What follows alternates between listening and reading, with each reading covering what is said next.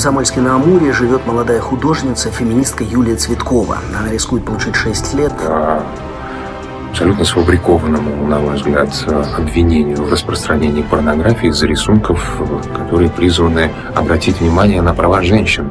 Это абсолютно не имеет никакого отношения к порнографии. У нас демократия, что мы защищаем права человека, что, кстати говоря, новые поправки Конституции и это имеют в виду. Так, может быть, обратить внимание на такой случай? Помните анекдот? Жила-была девочка, сама виновата. Читаешь материалы дела Юлии Цветковой, собственно, других слов, как описать ее вину, у меня не находится. Жила Юля в Комсомольске на Амуре, была слишком заметной и активной для этого маленького города. Рассказывала о феминизме, боролась за права ЛГБТ-сообщества, возглавляла собственный детский театр, писала картины и выкладывала их в интернет. Вот один из ее социальных проектов. «Женщина не кукла». Это нормально, когда у нее есть морщины, седина, жир, растяжки и месячные. Легкомысленные бодипозитивные карточки. Но в ноябре 2019 года за эти иллюстрации Юле предъявили обвинения по статье 242 Уголовного кодекса. Сегодня Юля находится под подпиской о невыезде, ждет суда. Ей грозит от двух до шести лет лишения свободы. Порнографию они нашли в картинах вот про «Женщина, не кукла». Тогда это было смешно, потому что, ну, показалось, что правда, ну, ребят, ну, ну вы чего? Тогда почему-то вообще был странный очень допрос, они вызвали меня, мою маму, я была еще с адвокатом, то есть там была чертова туча людей в кабинете, там было два сотрудника полиции, и они так на полном серьезе начали говорить про распространение порнографии. Я задумалась, ну, где я там что распространяла. Потому что я не тот человек, который, там, не знаю, постит у себя на странице, да, там, интимные видео. Дальше они достали эту несчастную женщину, не кукла. И, ну, да. Как бы на тот момент мы смеялись в голос абсолютно, и никто не думал, что, например, это может вылиться в серьезную историю. А они смеялись, вот полицейским? Нет, они были вполне серьезны. Вот, я знаю, например, что женщину не кукла они дважды посылали на экспертизу в поисках порнографии. И каков ответ? Порнографию в ней э, не нашли. А у нас вообще считается порнографией рисунок от руки? Сложный вопрос. У нас вообще закон о порнографии, он очень туманно прописан. И, по сути, он оставляет очень большое пространство именно для фантазии и притягивания чего-то, чего-то. А когда идут эти допросы, какие слова используют полицейские? Вот когда вы обсуждаете вот эти все дела? Меня в основном допрашивал один и тот же человек, и разговоры у нас ну, были достаточно такими корректными. А, насколько это возможно. Когда завели уголовное дело, вот там уже от полицейских, ну, от мужчин посыпались всякого рода, да, непотребные шутки, там, комментарии и всякое разное. А что за непотребные шутки, например? Как могут э, мужчины шутить про женщин и вагин? Ну, мне бы не хотелось это как-то транслировать, но это как бы очень неприятно. Ну, шутки уровня, я не знаю, как шутят за пивасиком там не знаю, в какой-то компании. Ну, что-то такое супер грязное и стрёмное. Тут надо понимать, что, например, местные полицейские не знают вообще. Там, они не, не до конца понимают, чем феминизм отличается от ЛГБТ. Для них это, это одно и то же. Или, например, гендер и трансгендер это тоже где-то одно и то же. На самом деле это все ну, очень страшно, и это все привело меня к уголовному делу. Но в чем-то это смешно, когда ты сидишь в полиции, там, 4 часа объясняешь полицейскому, что такое интерс- интерсекциональный феминизм, а он не может это произнести, и это как бы, ну вот, вот и смешно, и грустно. А, еще из того, что спрашивали меня, меня спрашивали за а, поездки за границу, их очень волновали мои заграничные связи. Сейчас, в 21 веке, в России? Да спрашивали про связи с США, про связи с Украиной, а, про то, чему и где и как я училась в Лондоне и так далее. А, искали очень долго денежный след, э, кто, кто, кто спонсирует наш кошмарный театр. Ну вот э, такой, да, уровень абсурда, но как бы это все продолжается и сейчас. То есть э, там версия про то, что я какая-то купленная шпионка от, там, я не знаю, фонда Сороса, она очень рабочая для местной полиции. Угу. Спрашивали за разжигание ненависти среди мужчин, что я разжигаю ненависть в отношении мужчин своим феминизмом. А несколько раз я давала показания по заявлениям об экстремизме. А, и а вот тогда, по сути, в первый раз поднялся вопрос порнографии. То есть как раз когда ее нашли в бодипозитивных картинках. Я правильно понимаю, что они таким образом искали, что, что можно тебе навешать? Ну, то есть... Они искали, да, и, как бы я понимаю, выбрали, ну, как мне сказали, э, по сути, прямым текстом, что статья у меня стыдная. То есть статью о распространении порнографии выбрали не просто так. А, Почему? выбрали для того, чтобы как можно меньше людей вообще, ну, поддерживала, говорила, может быть, чтобы мне самой было стыдно про это говорить, не знаю, ну вот, как бы, да. Обыск был когда 20 числа, 20 ноября, и, собственно, вот все, там в один день а, дело, дело, ну, как бы его открыли Раньше узнала я про него в тот день, и, собственно, все с того момента все закрутило. Э, меня задержали э, в 6 утра э, на вокзале. Я возвращалась из Питера, я была двое суток в дороге, потому что у нас сначала у меня за, отменялись, задерживались рейсы из Питера лететь с двумя пересадками сюда. А потом у нас была метель, и я застряла еще в Хабаровске. И, короче, вот двое суток я ехала, там почти не ела, почти не спала.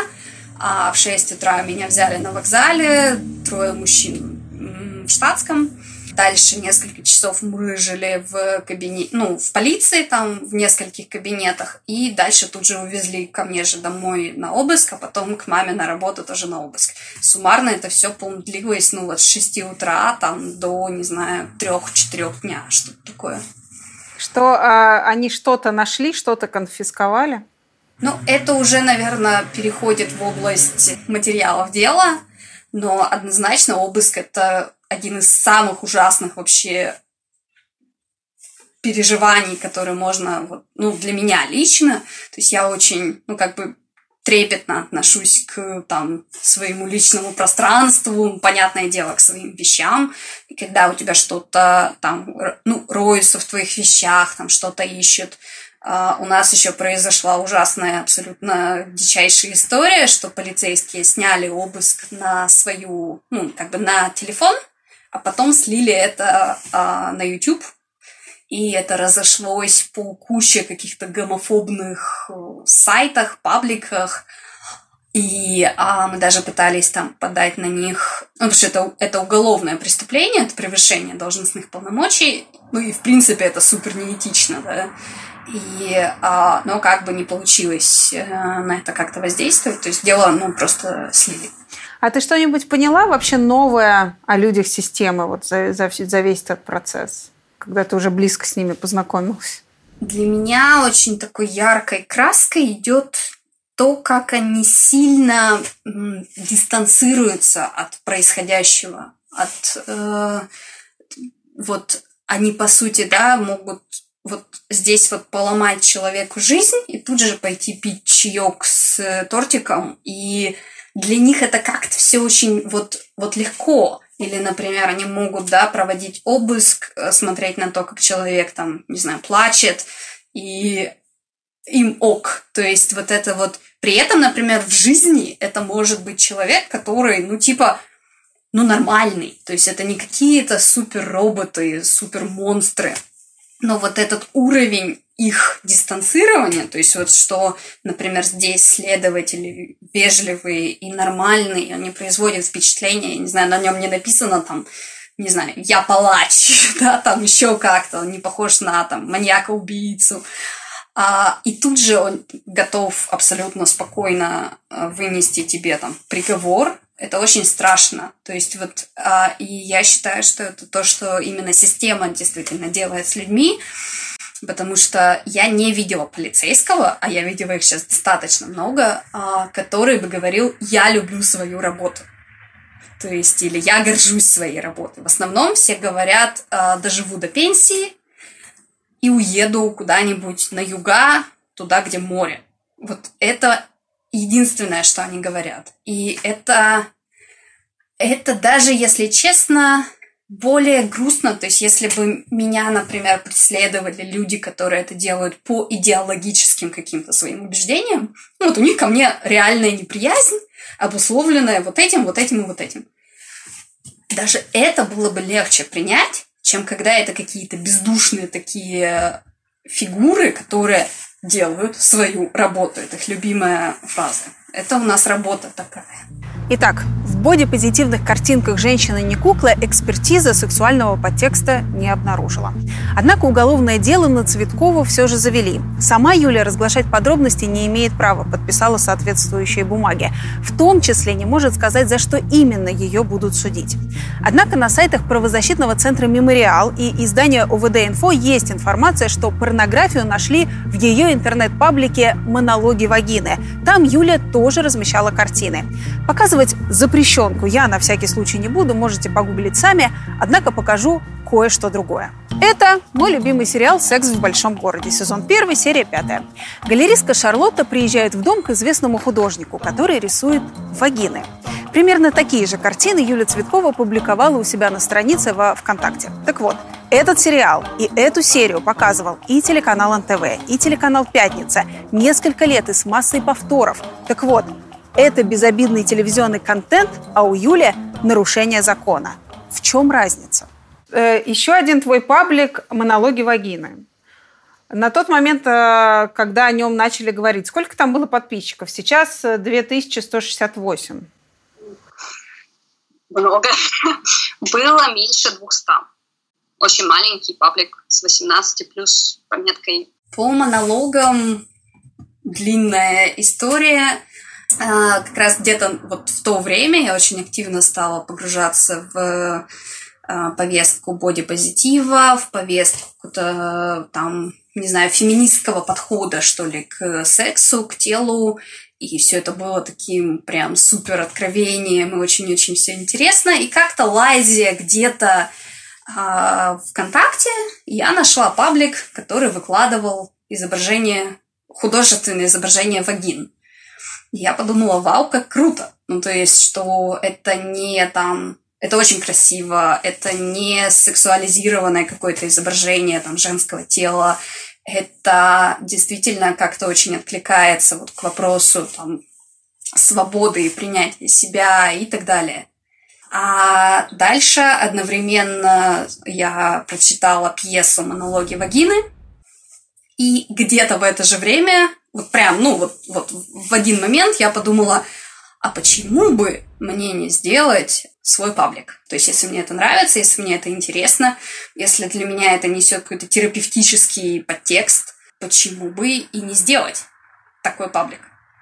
Дальше я подумала, хм, а не предъявят ли мне за это распространение чего-нибудь? А, ты То прям подумала? Это, это ирония, на самом деле, абсолютнейшая. Это единственный паблик, к ну, открытию которого я подходила прям вообще супер осторожно. Я пошла читать закон о порнографии. Как я уже говорила, закон о порнографии, он очень-очень размыт.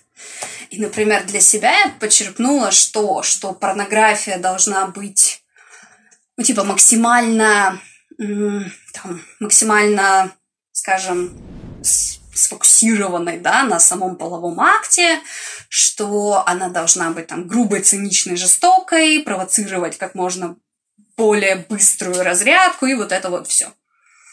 Там же еще был один из пунктов про то, что если это изображение, которое должно подчеркивать красоту тела, то э, как бы все ок. То есть это, это не порнография. Я подумала, что раз я планирую выкладывать картины, которые подчеркивают красоту женского тела, то это типа, ну, это не порнография. Плюс такие паблики есть, да, не только ВКонтакте, они есть там в Инстаграме, вроде даже на Фейсбуке где-то что-то там тоже там закрытые с 18 плюс все дела. Ну и, собственно, вот, начала искать, причем я думала, что а, картин найдется достаточно мало, а, нашлось их много очень, то есть там прям супер большое количество художниц этим всем занимается. Чего тебе хотелось донести в первую очередь до девушек, которые живут с тобой? Наверное, для меня таким спусковым крючком стала тема домашнего насилия. Это не был какой-то э, супер такой трэш там с избиениями, но мне это далось достаточно тяжело. Э, тяжело было выходить из абьюза, тяжело была реакция окружающих на, на то, что я решила выйти из абьюза. У тебя было психологическое насилие? Психологическое, э, сексуальное насилие, там немножко экономического, ну, как бы всего по чуть-чуть грубо говоря, там, не знаю, женский оргазм менее важен, чем мужской, там нельзя говорить слово «нет», чтобы не расстроить партнера, ну, какие-то такие вот закидоны вот в этом плане. Самый страшный был эпизод со сталкерингом, когда человек начал меня преследовать и там не слышать слова «нет». Это прям очень сильно пробило какую-то брешь вообще в понимании безопасности, и а, до сих пор, там уже, по-моему, года два или три, да, это прошло, и я выхожу из подъезда и так кашусь на лестничную клетку подозрительно. Ну, то есть это прям, прям крипово реально. Это очень, как бы, ну, сильно прошлось вообще по какому-то ощущению своего тела, по ощущению безопасности, а, не знаю, по ощущению какой-то свободы, принятию себя. Ну, то есть, ну, да, неприятно история монологов вагины, она, в принципе, для меня про присвоение своего тела куда-то вот себе обратно. То есть, что тело или, скажем, да, отдельно вагина э, это не, не что-то общественное, да, куда ну, там кто угодно может залезть со своими советами, со своими комментариями, со своими, не знаю, мнениями, как правильно, как неправильно, что это мое. Вот, вот оно мое и все. А на меня сыпались отзывы, что, боже, как классно, что вообще паблик жив, нам так нравятся эти картины, они нам помогают там принять себя. Ну, женщины писали. И тогда я поняла, то есть это какой-то вот общий опыт вот для меня и, скорее всего, да, для других в том числе. Ты как-то понимаешь, насколько у нас вообще общество закрыто в этом плане, что многие женщины там в 30 никогда не видели свой орган, им сложно на эту тему вообще говорить, видеть эти картинки. Вот этот секс-просвет. Конечно, ну, это что-то, что я, не знаю, вижу в комментариях, например, сейчас когда там в обсуждениях там, про мое дело, например, женщины пишут, вагины это стыдно. Это просто вот, ну, типа, как вы можете? Ладно, еще окей, когда мужчины какую-то дичь такую несут, и то не ок. Ну, совсем не ок вам, как бы, да, с этим иметь прямое непосредственное дело. Но это, конечно, да, у нас в этом плане, ну, просто мрак и ужас абсолютнейший. Как у вас в семье вот этот вопрос стоял в детстве? Тебе как рассказывали, откуда дети берутся? Рассказывали. У меня где-то вот здесь вот о, прям вот это вот шикарная книжечка. Это книга из моего детства. Ты не представляешь, да, да, да, я ее искала. Я... Ну вот. Кстати, вот ты знаешь, когда я увидела твои картинки, первое, что я вспомнила, это эту книгу с рисунками, что в моем детстве родители мне в 6 лет, она там 6-9 лет, по-моему, как раз да, да, да, ну вот. показывали. У нас, да, ну вот было ну, то есть по мере поступления вопросов как-то это все обсуждалось абсолютно спокойно. А, и там я помню, например, как я мама спрашивала, там, типа, а что, если вот я там буду, я не знаю, если мне будут нравиться женщины? Она такая, типа, и чё? Ну, типа, главное, там, чтобы тебе человек нравился, или там, чтобы там все было ок, там, еще как-то. Ну, то есть мне, я уже сейчас понимаю, например, что это очень большая привилегия, что, например, да, в семье это все там нормально обсуждается без какой-то там вот этого стыдно, ужасно, плохо, там еще как-то. А, и что, по сути, ну вот как раз-таки с позиции вот этой своей привилегированности я могу а, там, ну, условно, мне легче про это говорить, чем, например, кому-то, кому меньше повезло, и кому-то, кому говорили, например, да, что там все все, что находится в трусах, это там супер стыдно или вообще грязно и вообще фу-фу-фу. Когда возник театр? Детский, э, и как бы тоже зачем это тебе нужно было? Театр возник... Он вообще, он меня не спрашивал, он сам возник, сам образовался. А я с этими детьми работала много лет, с некоторыми почти со своих 15 лет. То есть там они, я их знаю там с какого-то супер раннего возраста, они меня знают с моего раннего возраста. Наверное, вот года три до официального создания театра мы занимались какими-то такими около театральными штуками, там движения, речь, какие-то прикольные упражнения, там вот как раз э, связанные с там, кино, театром и вот этим всем. А, дальше получилось, наверное, что триггернуло всю историю. Я посмотрела, э, как бы мне повезло посмотреть спектакль э, шекспировского глобуса на гастролях в Новой Зеландии. Там они делали какую-то вообще невероятную балаганную постановку. Просто я смотрела за поем, стояла вот в этих вот стоячих местах, и тогда я поняла, каким театром мне бы хотелось заниматься. То есть таким вот именно театром балаганным, связанным с вот э, площадной такой вот историей. И дальше, э, в очередной раз, вернувшись в Комсомольск, э, ну, уже так более серьезно закрутилась театральная движуха. Знакомая, она знала, что вот у меня есть такие дети, которые что-то там танцуют, что-то делают, всяко-всяко. Она нас позвала на мероприятие, и э, мы экстренно начали придумывать себе какое-то название, придумали название «Театр мэрок». А, на мероприятии мы танцевали ну, они танцевали, я на них смотрела с восхищением, а «Весну священную», ну, как бы нашу версию «Весны священной», и, собственно, так родился театр. Это же не государственное было предприятие никоим образом не государственное. Это все было вот на базе маминой студии. Театр существовал на такой полунекоммерческой основе. То есть, например, мы там скидывались на аренду помещения, ну, что логично. Больших денег там точно не циркулировало. Вот это факт. То есть, например, там часть костюмов, например, вообще мы шили за свой счет, что, опять же, ну, типа ок, да, не все могут себе позволить. Ну, вот как-то так. А что за темы вы ставили? За какие темы ты бралась и почему? Первое, мы как-то так лихо начали с э, «Весны священной». Дальше мы ставили постановку э, одну про, э, про подростков, про взросление. У нас была девочка, которая писала прекрасные стихи. Мы взяли ее стихи за основу, а, по сути, у каждого из э, ребят была возможность, ну, то есть у них были такие сольные куски, и вот они в них себя, по сути, выражали и высказывали какую-то, ну, наболевшую для себя вещь.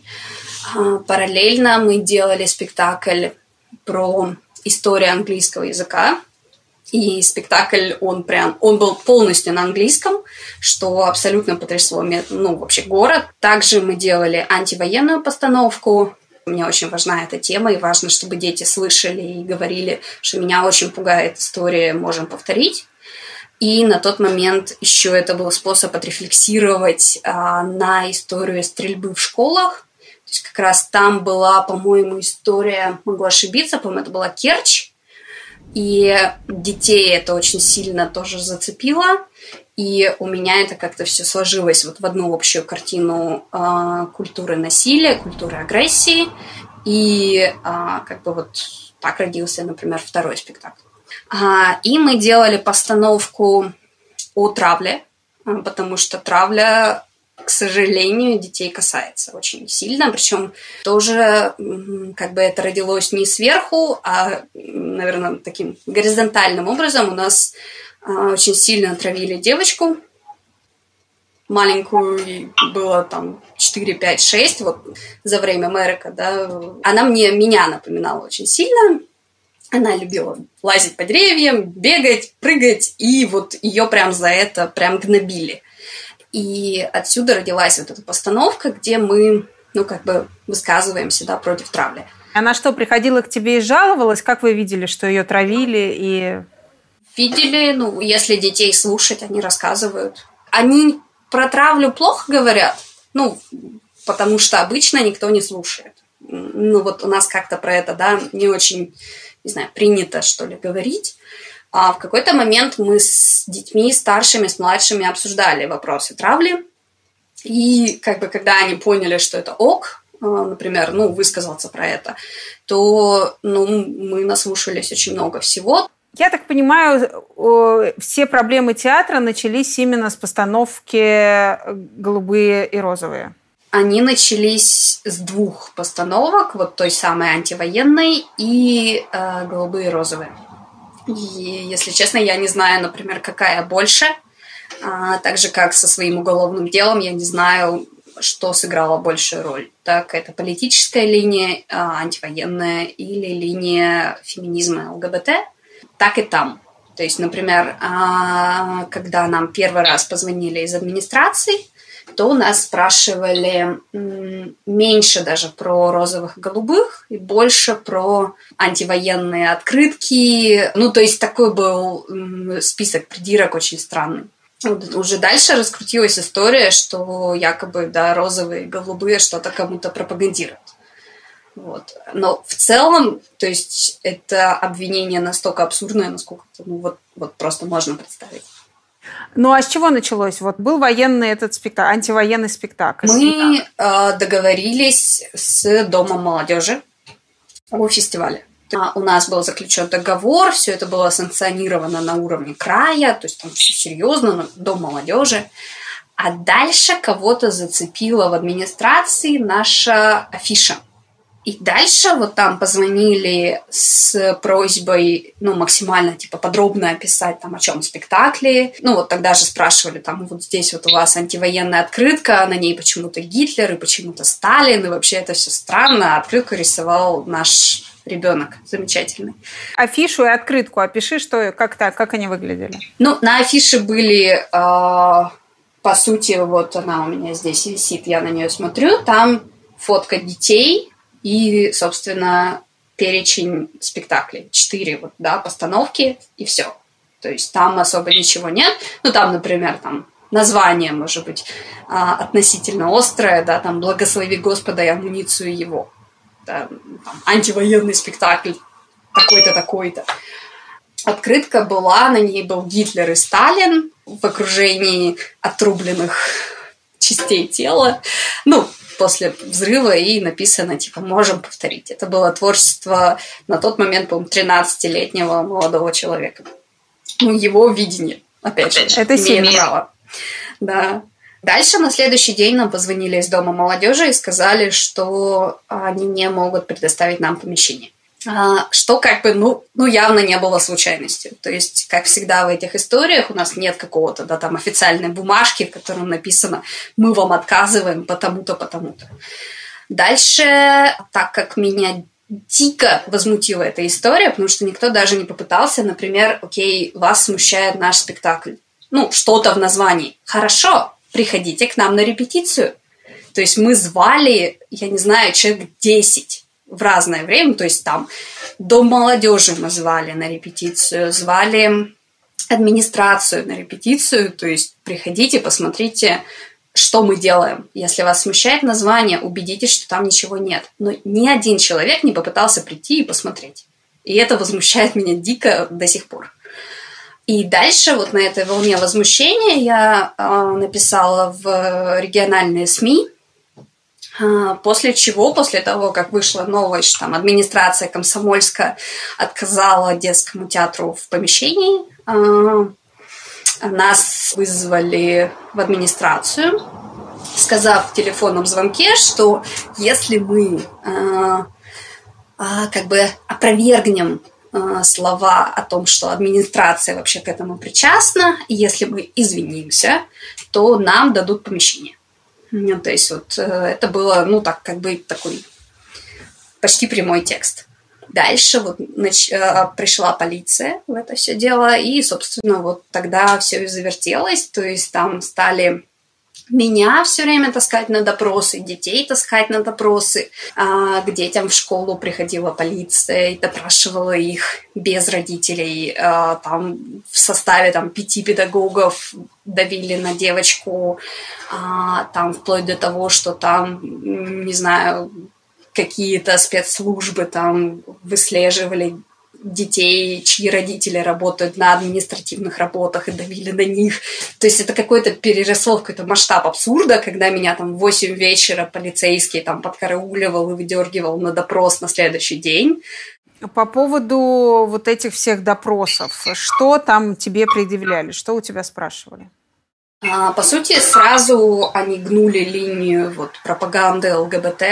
Что ты а, пропагандируешь были... ЛГБТ среди детей? Ну, статья у нас, да, за пропаганду несовершеннолетним.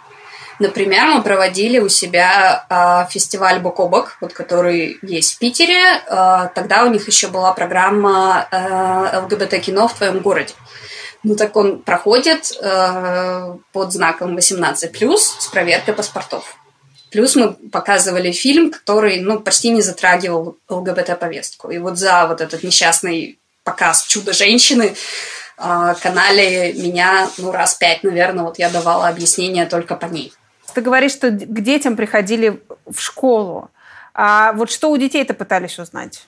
По сути, хотели получить показания против меня.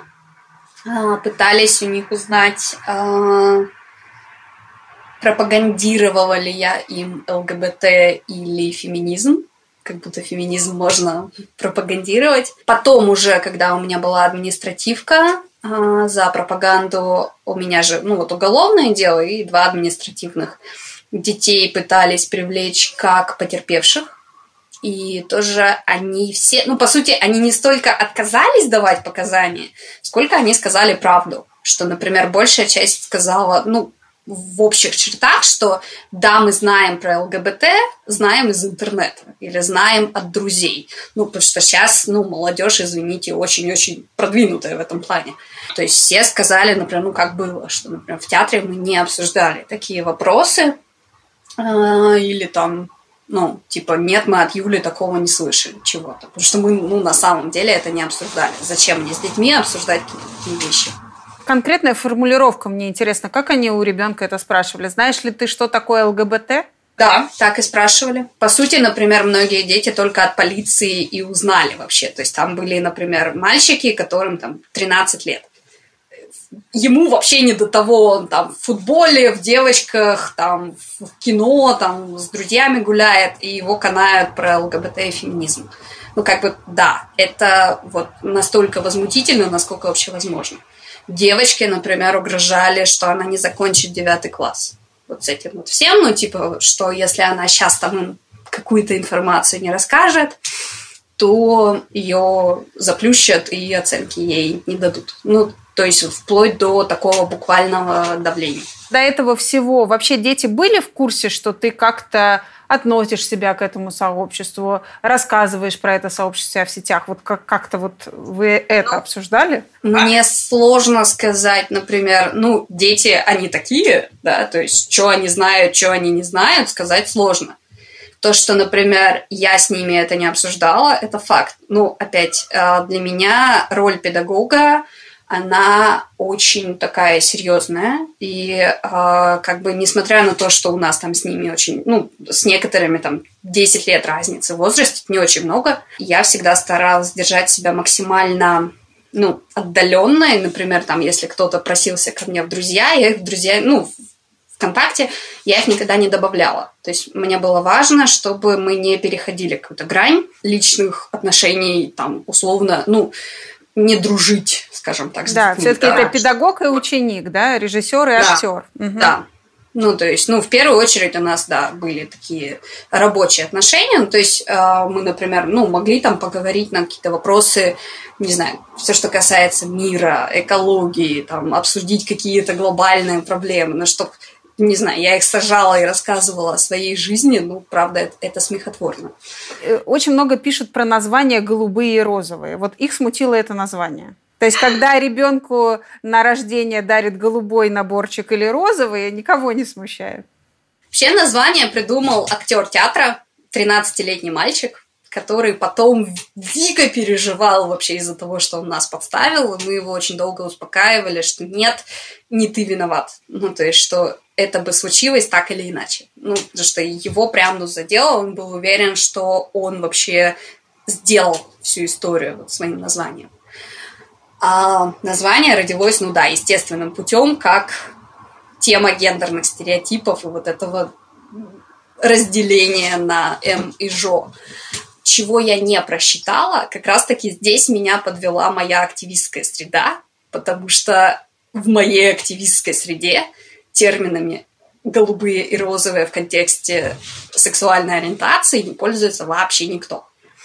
И я не подумала про то, что это может прочитаться вот как раз-таки в нашем городе с криминальным вот этим всем бэкграундом, как вот то, как оно прочиталось для многих людей. Да, я тоже, кстати, давно не слышала человека, который бы про гея говорил, что он голубой. Ну, в смысле, это что-то такое из моего детства очень устаревшее.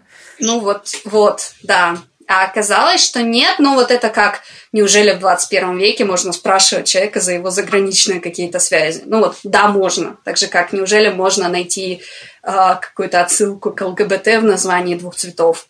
Да, можно. Ну, то есть вот Комсомольск, видимо, не очень 21 век. Я вчера посмотрела этот спектакль, да, он выложен в, во ВКонтакте э, и, и, и в Ютубе, по-моему. Я поняла, что там реально про то, что от девочки все просят, что она должна убираться дома, от мальчика просят, что он должен защищать девочку, или мальчик должен быть очень сильным, а он не хочет быть сильным. То есть вопрос про это, никакого вопроса о сексе, в принципе, там нету. А, то есть они этого не видели. Нет. К сожалению, нет. Вот это, ну вот цензура только по, по названию. В начале было много блогеров, которые рассказывали про то, что родители начали на тебя жаловаться за этот спектакль, что их детей принуждают. Такое было или это все ложь? Нет, такого не было. Родители до последнего были прям, ну и до сих пор на нашей стороне. Часть родителей испугалась э, прессинга со стороны полиции. И, честно, я не могу за это их винить, потому что когда вот, вот детей из театра да, идут и допрашивают, ну, я бы обеспокоилась, например, за своего ребенка. И некоторые ушли по этой причине. Некоторые ушли по причине вот как раз-таки давления на уровне администрации, например, что там вы потеряете работу, если вы не, не заберете ребенка из театра, но ни один никогда не был там против, не, не писал тем более заявлений на меня. Это какой-то, ну вот, миф абсолютнейший. То есть э, как раз опять, что дико в этой истории, что никто не попытался, например, спросить родителей, родителей детей, а не видите ли вы здесь там крамолы, или видите ли вы здесь что-то не то, что-то противозаконное. То есть ни один там, ни в полиции, ни в администрации не попытался вступить в контакт как раз-таки, ну вот, с теми людьми. А по сути, это абсолютно опять абсурдно, потому что у нас, да, там частная студия, частный театр. По сути, если родители все устраивают, они вводят своего ребенка почему бы и нет? Да? То есть, а, а что такого, ну, то есть, если всех все устраивает? С моей точки зрения, все, что происходит, это какой-то бред, бредовый, бредятельный. Потому что все, а, каждое слово, то, что говорят о нашей студии, о наших детях, самое, самое святое, а, о Юлии, которая была режиссером в Мэроке, это не то, что неправда, не то, что вся эта история неправда, а неправда каждое слово и каждая буква. Вранье, вранье и вранье. Нет ни слова правды. Я просто не понимаю, что делает с человеком, когда к ним, тебе 13 лет, а к тебе домой приходит полицейский, или к тебе в школу уже приходит полицейский, и ты оказываешься в 13-15 лет на своем первом допросе. Вот они какие? Как они на это реагируют? У них мир рухнул вообще. Ну, то есть э, э, я вот этого не могу, например, простить нашим органам, причем это ПДН, то есть это типа те полицейские, которые должны защищать вообще детей от, ну, там, проблем или от чего-то страшного. И, по сути, а, у детей абсолютнейшая травма, причем она не проработанная, потому что все боятся про это говорить. То есть на них косо смотрят в школе, а, на них там, не знаю, они боятся, они, не, они видят несправедливость, не понимают, ну, что с этим делать, как вообще такое может быть. Они дико переживают э, сейчас, например, за меня, э, за себя. Они, некоторые из них винят себя за что-то, что происходит со мной. То есть перед ними, я думаю, разверзлась такая прям пропасть серьезная. В чем-то, как ни печально, наверное, это хорошо, в том плане, что они видят ну, какую-то такую реальность, с которой ну, не все взрослые да, даже сталкиваются, что да, у нас, например, ну, есть момент такого ну, беззакония да, определенного.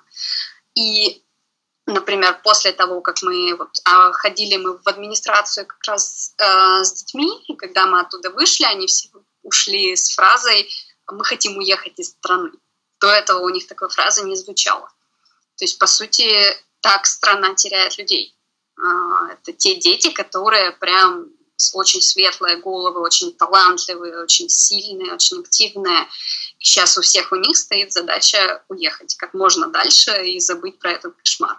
Была какая-то совсем фраза от ребенка после всего этого, которая тебя повергла в шок? Наверное, когда наши дети отправляли детям в Хабаровске своим знакомым, которых допрашивали по моей административке. А, они отправляли а, инструкцию от ОВД-инфо, как вести себя на допросе. Сколько детям лет? Ну, 14-15 на тот момент. И вот в этот момент, ну, понимаешь, что все очень-очень страшно, да, когда они гордятся тем, что они уже знают, как вести себя на допросе, а те вот еще не знают, и мы сейчас пойдем и научим. Ну, то есть у них это все еще с таким азартом, как бы такие хо-хо, там, мы крутые. Вот. Это ужасно. Человек по фамилии Булатов, он сыграл какую-то роль? Человек по фамилии Булатов сыграл роль только тем, что он портит мне нервы очень сильно мне и моей маме. Он, э, например, ей звонит на телефон там, каждый, не знаю, два-три дня со словами «твоя дочь ЛГБТ-тварь», там ее надо посадить, расстрелять, там, пусть она сдохнет всяко-всяко. Это такой хейтер, который, ну, серьезной роли. Ну, что он написал что-то... То есть он не писал заявление в прокуратуру на тебя? Он писал много заявлений. А, здесь вопрос в том, что а, глядя на то, как, например, его заявления воспринимаются в других регионах и как его заявление воспринимается здесь, его заявления, скажем так, использовали только потому, что они хотели их использовать. Ну, то есть а, в Комсомольске. Он стал есть... как бы удобным, скажем так, кем?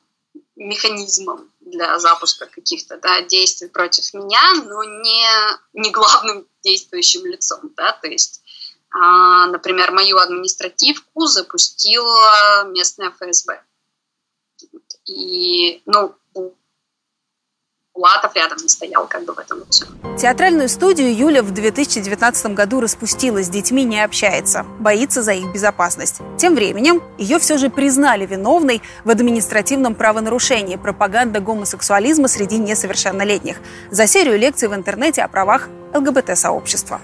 Юль, как ты занялась ну, активизмом? Я... Ну, я попала в какую-то фемповестку, мне это все стало интересно. А цель была, наверное, создать какое-то безопасное пространство, а, где можно было бы высказываться.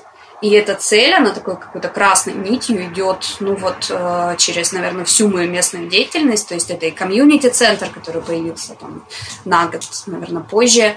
А, там всякие наши клубы, там детский клуб, родительский клуб, где люди вот именно, ну то есть, где было пространство для, ну, можно сказать, свободы слова. Я начала с паблика ВКонтакте. И э, буквально тут же было первое мероприятие, и очень удачно у нас как-то прям время сошлось. Это было к 8 марта, и оно было про Международный женский день и его историю. Потом мы делали феминистское чаепитие. Мы очень рано столкнулись с с проблемами, что наше первое же мероприятие, второе мероприятие, которое фем-чаепитие, вызвало дичайшую волну хейта, а, посыпались угрозы в соцсетях, угрозы прийти, сжечь, избить и всяко-всяко. А о чем, какая была повестка встречи? О чем вы должны были говорить? Мне интересно. Феминистское вы... чаепитие. Ну вот о чем ну, Единственное, должны... что там, ну, что вызвало хейт, это то, что мы написали вход только для женщин. Все. То есть, в принципе, повестка даже не звучала, но чисто, ну, по сути, девишник. Да, девишник без парней. Все. И вот это вот взорвало интернет местный наш. У нас вот э, очень часто все упирается в, ну, типа, ой, ну это Комсомольск. У нас здесь ничего нельзя. Это глубинка. Вот то ли дело в Питере. А по большому счету в Питере сидят такие же девушки, которые также, не знаю, интересуются правами, делают какие-то акции. Почему в Комсомольске не должно быть феминизма, если здесь есть те, кому это надо? Почему в Комсомольске не может быть комьюнити-центра? Или почему в Комсомольске не может быть, не знаю, больше, чем одного независимого театра? То есть это какая-то очень такая региональная фигня, что типа раз мы маленький город, то у нас ничего невозможно.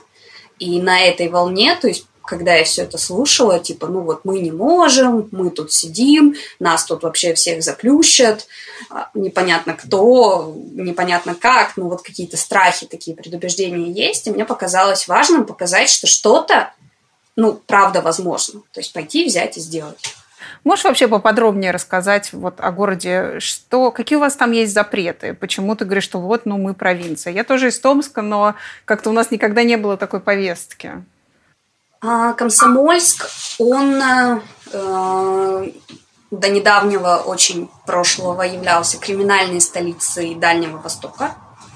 А до этого он был э, столицей ГУЛАГа на Дальнем Востоке. Это дает такой немножко своеобразный э, культурный план, то есть все, что связано с понятиями, с зонами, здесь очень-очень развито. И э, как бы до недавнего времени, еще по сути, когда я была уже там типа в средней школе, э, вот ну, местная, если можно так сказать, мафия, она, например, заправляла в школах. Ну, то есть здесь все было очень серьезно с этим. А что значит, а, что значит заправляла в школах? Заправляла, ну, э, собирала деньги, готовила своих, как бы, ну, как это, рекрутировала парней, а, то есть, ну вот в таком плане. Здесь администрация, а, я как бы могла убедиться в этом на своем опыте, она такая, ну вот в, том же таком мафиозном стиле. И здесь, например, запрещено говорить о многих вещах. Запрещено, ну как? Да, то есть запрещено негласно. Например, если кто-то поднимает какую-то тему, ему могут или а, ну, начать вставлять пал- палки в колеса какой-то работы, а, или там начать давить, или вызвать на беседу. Ну, если мы говорим, да, про людей, которые более или менее публичные. Ну, ты имеешь в виду, что нельзя там ругать власть, или что, что это за тема? Что ты имеешь в виду?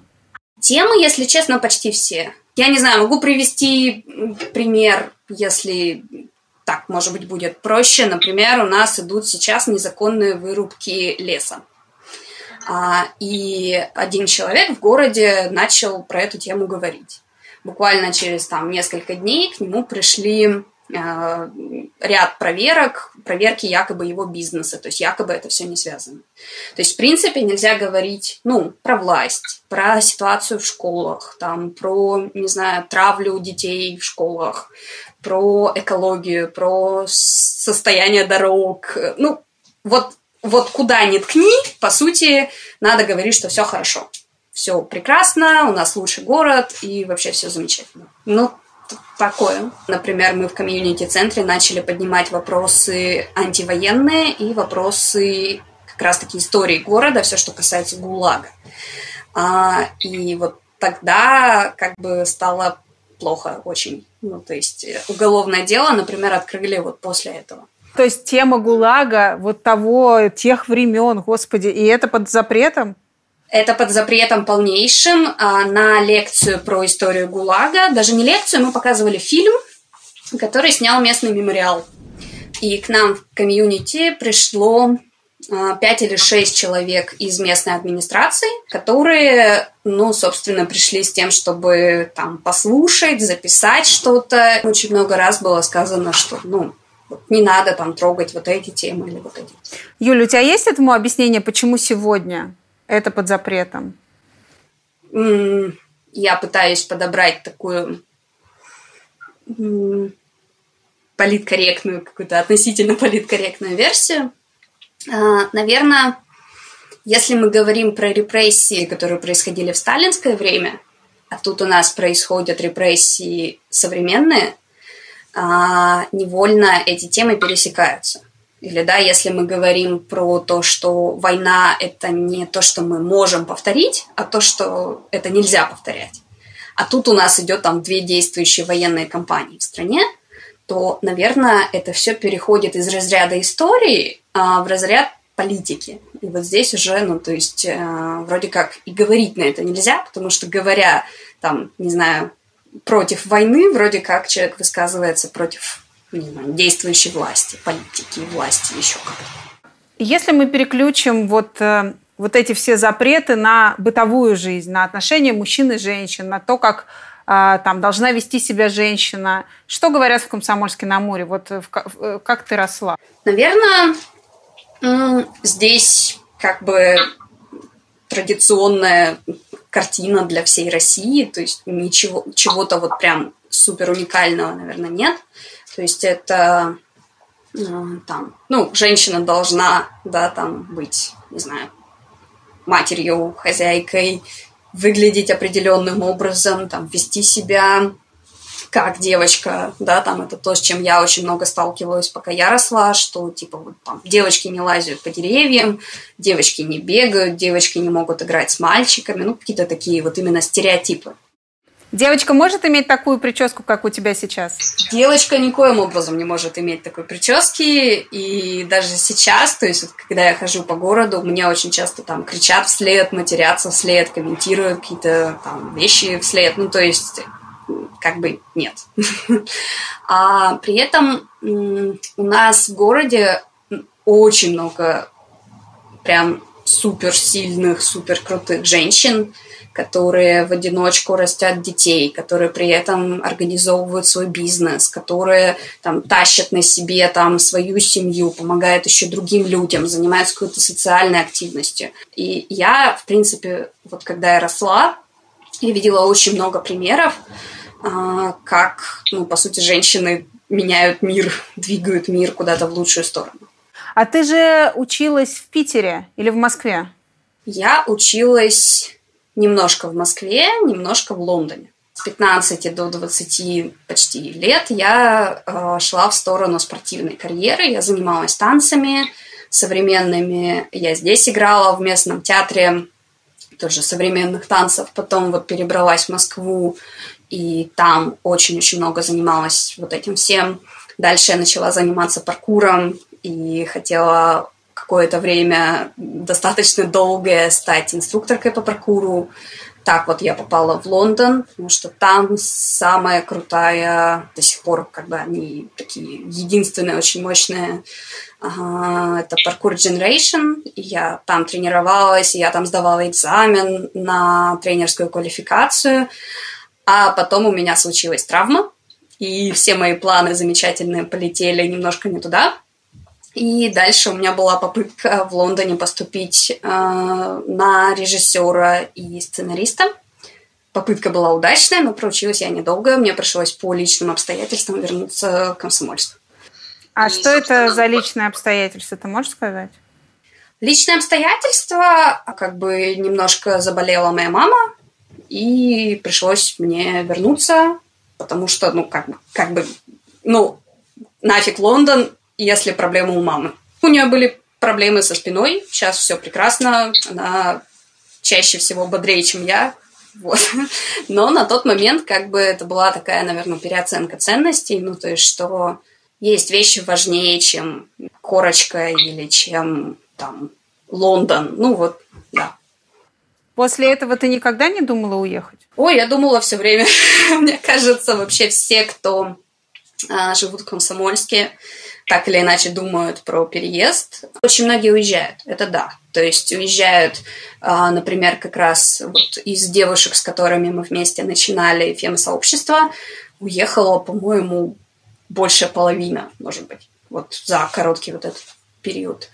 Uh, уезжают все, кто хоть немного необычные, все, кто хоть немного креативные, все, кто не вписывается в комсомольские вот эти вот жесткие рамки. Поэтому, да, я думала про переезд э, очень долго и много. У меня были попытки. Я пробовала перебраться в Новую Зеландию и учиться там. Там тоже, вот там уже как-то, вот мне уже там было некомфортно. Я вернулась, э, очень много путешествовала. И это, ну, как бы открыло глаза вообще на мир и на то, ну, где Комсомольск и где все остальное. И в принципе, вот идею переезда я не отмела, но отложила как раз-таки, когда занялась активизмом. То есть мне показалось, что вот раз я так вот прям вот не могу уехать, меня как город не отпускает, что, может быть, вот что-то я еще не доделала, и, может быть, я могу вот что-то городу дать, там, дать вот этим детям, с которыми я работаю. Вот как раз то, что я набрала, да, там, в разных странах, в разных поездках. Вот это вот может быть моя какая-то, не знаю, миссия, может быть, здесь, ну, громко слишком сказать, но что-то такое. Как ты восприняла, когда тебе предъявили уголовную статью? Какая была твоя реакция? Наверное, я, если честно, я себя очень ругаю э, за то, что я немножко не послушала свою интуицию, потому что у меня тревожный звоночек сработал где-то за месяц до того, когда мне показалось, что что-то странное происходит. Это очень сложно вот именно, ну, то есть вот именно что-то странное, что странное, непонятно, но вот у меня прям шерсть дыбом встала. Я тогда писала двум своим знакомым юристкам вопросы, что, ребят, я что-то не понимаю, тут вот что-то не очень понятное, но а, как, как всегда, да, когда очень сложно сформулировать запрос, собственно, а что делать? Что-то непонятно. Что непонятное? Ну, вот что-то поменялось в отношении полиции. Но это все какие-то такие эфемерные вещи. И а, тогда, например, я решила, что я хочу окончательно, вот хочу переехать из Комсомольска. И более того, ну, практически уже был план, чуть ли не купленные билеты. Ну, то есть вот уже прям такое яркое сформулированное желание – и возвращалась я в Комсомольск буквально дня на три. Я ехала как бы из одной поездки и должна была уехать в другую поездку. В чем-то я была удивлена, естественно, то есть когда тебе ставят перед фактом вот, вот документ, да, там вот уголовка, ну, это шок, конечно. Я была удивлена статьей, если честно. То есть я, когда крутила какие-то статьи, которые могут быть, я думала, ну, про пропаганду я думала, да, то есть это статья, под которой ходит каждый там ЛГБТ-активист у нас в стране.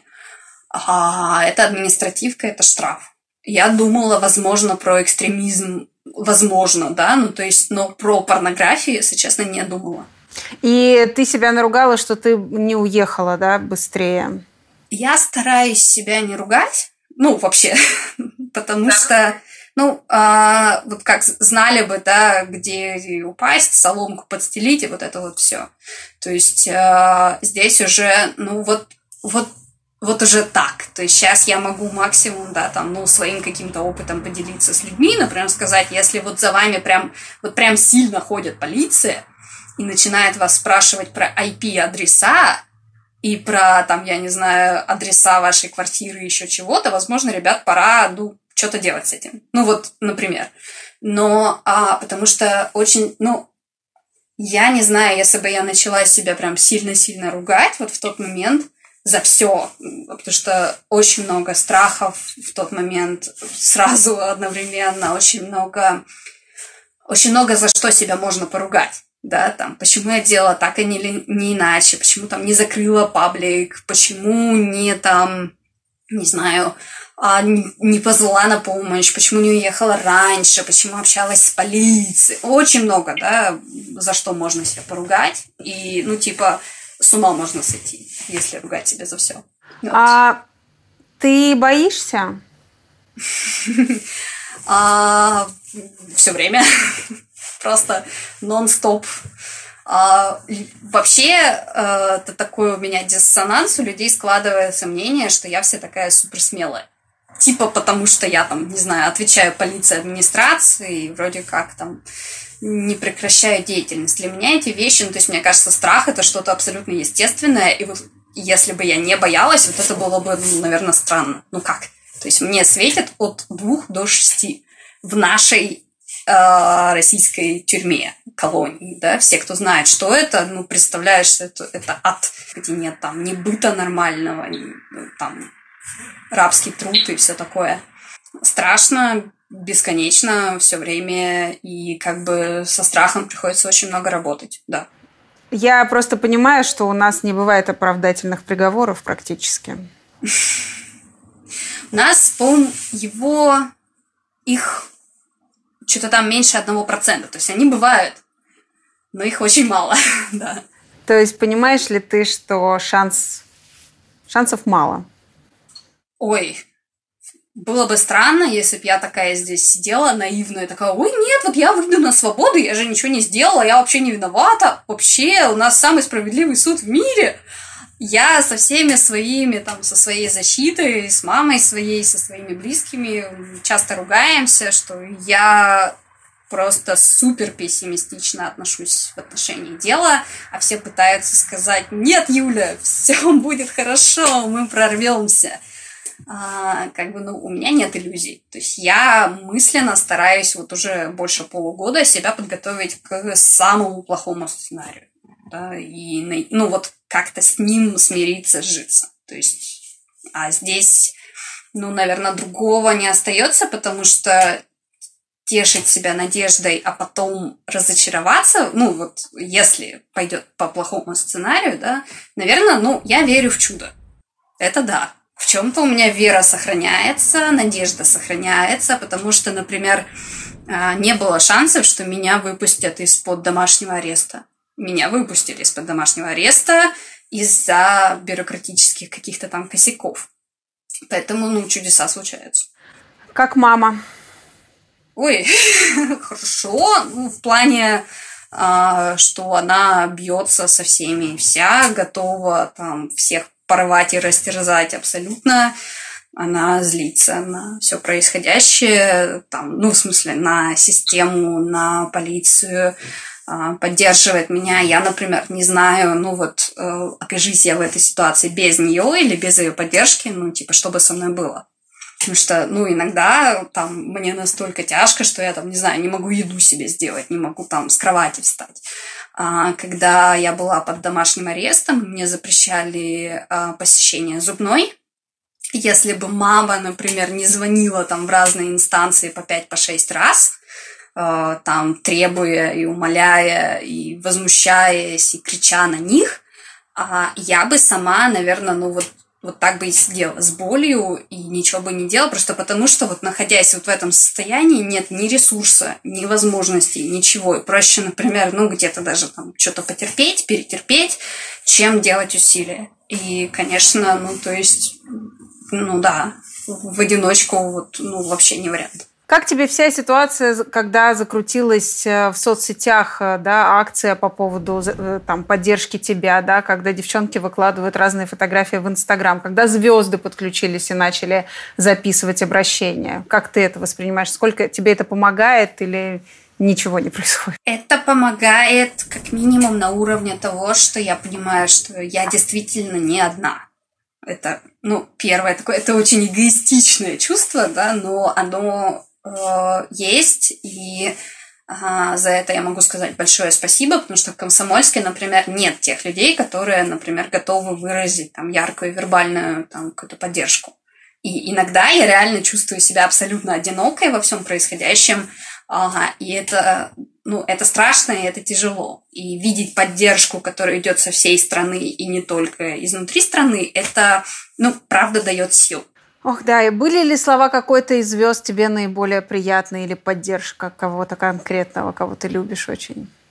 Возможно, я сейчас скажу вообще какую-то крамольную вещь, но, если честно, для меня гораздо более ценными а, являются ситуации, когда условно я знаю, что, например, начал, э, человек, э, поддерживая меня, рискует очень многим.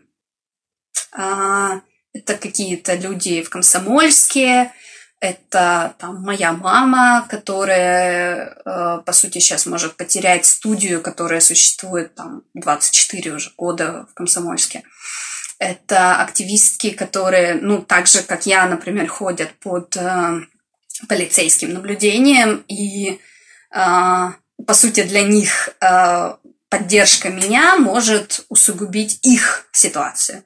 И когда эти люди, несмотря на это все, поддерживают меня, вот это, наверное, самое ценное для меня. То есть я безумно благодарна каждому, кто высказывается в мой адрес, а, но я понимаю, например, что для неких звезд, да, они находятся на гораздо более привилегированной позиции, что как бы, ну, это нормально, да, привилегии это не что-то плохое, но условно шансы, что там полиция или ФСБшники придут, я не знаю, за какой-то селебрити, они, ну, почти нулевые. А вот то, что они придут за какой-нибудь отдельно взятой активисткой, которая где-то у себя в городе вышла в пикет, вот это шансы есть. И вот я, наверное, э, да не обидится никто здесь, но я очень благодарна вот именно вот этой вот гражданской горизонтальной активности.